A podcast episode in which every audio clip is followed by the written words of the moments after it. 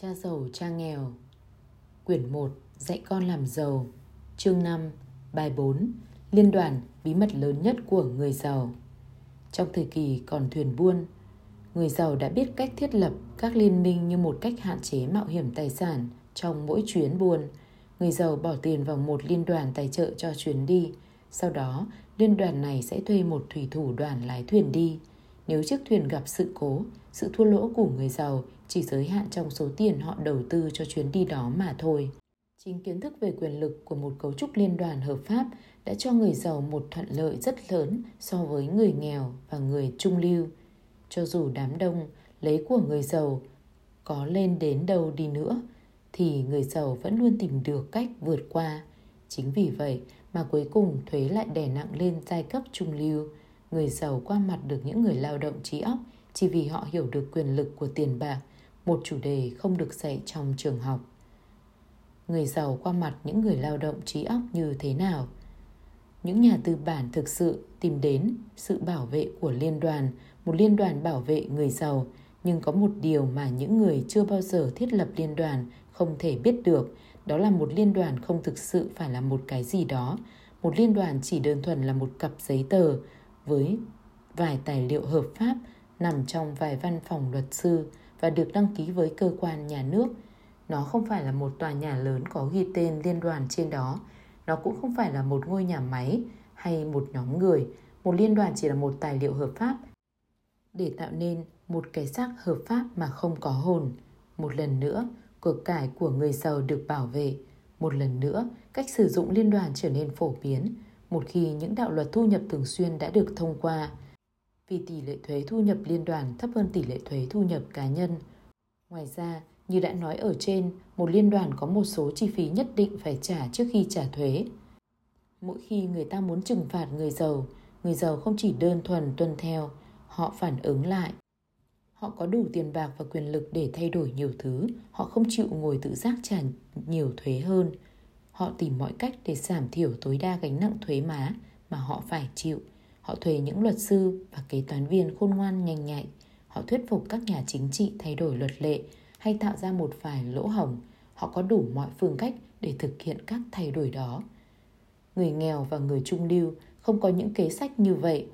Đơn giản vì họ sợ chính quyền và tôi biết các nhân viên thu thuế của chính quyền đáng sợ đến thế nào. Người cha nghèo của tôi không bao giờ có ý phản kháng, người cha giàu cũng không. Ông chỉ chơi trò chơi một cách khôn khéo hơn và ông làm điều đó thông qua các liên đoàn bí mật lớn nhất của người giàu. Bạn hãy nhớ lại bài học đầu tiên tôi học từ người cha giàu. Lúc ấy, tôi là một đứa trẻ 9 tuổi phải ngồi chờ để được nói chuyện với ông. Tôi ngồi trong văn phòng và chờ ông chú ý đến mình. Trong khi ông thì cố tình phớt lờ tôi. Ông muốn tôi nhận thức được quyền lực của ông và khao khát có được quyền lực đó vào một ngày nào đó. Trong những năm tháng tôi học hỏi ở ông, ông luôn nhắc nhở tôi rằng chính tri thức mới là quyền lực và đi cùng với tiền bạc là một quyền lực to lớn đòi hỏi phải có kiến thức để giữ gìn và làm cho nó sinh sôi nảy nở. Nếu không có kiến thức đó, bạn sẽ bị thế giới xô đẩy. Và nếu bạn chỉ biết làm việc để kiếm tiền, bạn đã trao quyền cho người chủ của bạn – nếu bắt tiền phải làm việc cho bạn thì chính bạn giữ gìn và điều khiển quyền lực đó. Khi chúng tôi đã nắm vững cách khiến tiền bạc làm việc cho mình, người cha giàu muốn chúng tôi trở nên khéo léo hơn về tài chính và phải hiểu xem luật pháp làm việc như thế nào. Nếu không hiểu rõ, bạn rất dễ bị bắt nạt. Nếu bạn biết rằng mình đang nói gì, bạn đã có cơ hội để đấu tranh. Đó chính là lý do tại sao ông trả rất hậu cho những kế toán viên và các luật sư thuế vụ khôn ngoan sắc sảo. Bài học hay nhất của ông đối với tôi, bài học mà tôi sử dụng hầu hết như suốt đời, là hãy khéo léo hơn và bạn sẽ không bị xô đẩy nhiều. Người cha giàu hiểu biết luật pháp vì nếu không biết sẽ phải trả giá rất đắt. Nếu bạn biết là bạn đúng, bạn sẽ không lo sợ gì khi phải đấu tranh. Người cha nghèo luôn khuyến khích tôi tìm một công việc tốt trong một liên đoàn vững chắc – Ông nói về những ưu điểm của việc leo lên những nấc thang liên đoàn. Ông không hiểu rằng nếu chỉ dựa vào tiền lương của người chủ liên đoàn, tôi sẽ chỉ là một con bò dễ bảo, luôn sẵn sàng cho người ta vắt sữa. Khi tôi kể cho người cha giàu nghe những lời khuyên của cha ruột tôi, ông cười và hỏi lại, thế tại sao không làm chủ cái thang đó? Là một đứa trẻ, tôi không hiểu người cha giàu ngụ ý gì khi nói rằng phải làm chủ liên đoàn của chính mình. Điều đó nghe thật đáng sợ và dường như không thể thực hiện. Dù rất hứng thú với ý tưởng này, nhưng tuổi còn quá trẻ, không cho phép tôi hình dung được hết những triển vọng về một ngày nào đó. Những người lớn sẽ làm việc cho một công ty do chính mình làm chủ. Năm 16 tuổi, tôi biết mình sẽ không đi theo con đường mà hầu hết những người bạn học của tôi đang đi. Quyết định đó đã làm thay đổi cuộc đời tôi. Nhiều người chủ cho rằng khuyên nhân viên lo kinh doanh riêng sẽ có hại cho việc kinh doanh của mình. Nhưng với tôi, việc tập trung vào kinh doanh riêng và phát triển tài sản giúp tôi trở thành một nhân viên tốt hơn. Lúc này, tôi có một mục đích để phấn đấu. Tôi đi làm sớm và làm việc chăm chỉ, tích lũy càng nhiều tiền càng tốt để có thể bắt đầu những vụ đầu tư nho nhỏ của mình. Những lời khuyên của người cha giàu trở nên có ý nghĩa. Tiền bạc làm việc rất chăm chỉ để kiếm thêm tiền cho tôi. Mỗi đồng đô la trong cột tài sản là một nhân viên tích cực làm việc để có thêm nhiều nhân viên nữa và mua cho ông chủ của chúng một chiếc pouch bằng số tiền trước thuế. Nhờ sử dụng những bài học từ người cha giàu, tôi có thể thoát khỏi vòng red race của một nhân viên ngay từ khi còn trẻ. Nếu không có vốn kiến thức này, tôi gọi là IQ tài chính, con đường của tôi hẳn sẽ khó khăn hơn nhiều. Bây giờ, tôi dạy lại người khác trong những chuyên đề nghiên cứu, hy vọng có thể chia sẻ vốn kiến thức này với họ. Mỗi lần nói chuyện, tôi luôn nhắc nhở mọi người rằng IQ tài chính được xây dựng nhờ những kiến thức từ bốn lĩnh vực chuyên môn khái quát sau.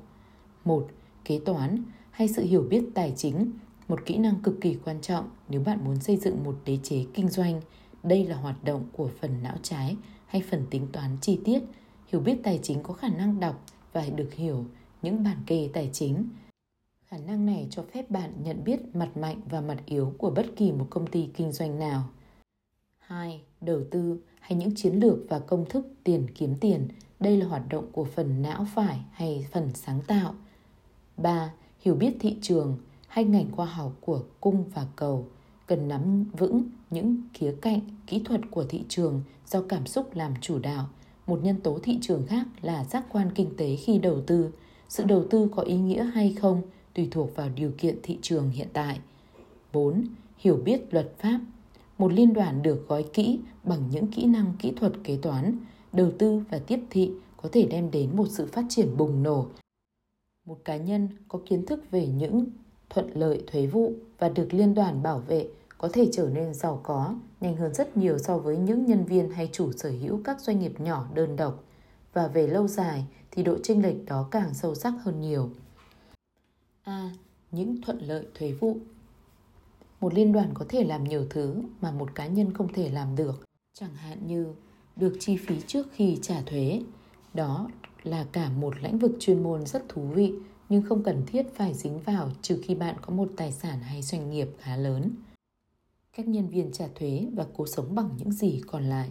Một liên đoàn thì kiếm tiền chỉ mọi thứ có thể và chỉ bị đánh thuế trên số còn lại mà thôi đó là một trong những cách giảm thuế hợp pháp tốt nhất mà người giàu sử dụng. Một liên đoàn rất dễ thiết lập và không quá tốn kém nếu bạn có tài sản đầu tư tạo ra một vòng quay tiền mặt. Ví dụ, khi bạn sở hữu một liên đoàn, những kỳ họp là những ngày nghỉ ở Hawaii, tiền mua xe, bảo hiểm, sửa chữa đều là chi phí của công ty, tiền y tế là phụ phí của công ty, hầu hết những bữa ăn, nhà hàng cũng là một phần công tác phí. Điều quan trọng là hãy làm cho mọi chuyện hợp pháp bằng các đồng tiền trước thuế. B. Biện pháp tránh khỏi kiện cáo. Chúng ta sống trong một xã hội luôn tranh chấp, người giàu che giấu phần nhiều tài sản của họ bằng các phương tiện như liên đoàn và tín dụng để bảo vệ tài sản của mình. Khi ai đó kiện tụng một người giàu, họ thường gặp phải những lớp bảo vệ hợp pháp và thường thì họ thấy rằng người giàu này thực sự không có gì cả. Họ điều khiển mọi thứ nhưng không sở hữu một cái gì hết còn người nghèo và những người trung lưu thì lại cố sở hữu mọi thứ để chúng lại rơi vào tay chính quyền hoặc những người thích kiện tụng người giàu. Chúng tôi thành thật khuyên bạn nên sở hữu một liên đoàn của riêng mình trong số tài sản của bạn như là một phần của chiến lược tài chính tổng thể. Hết chương 5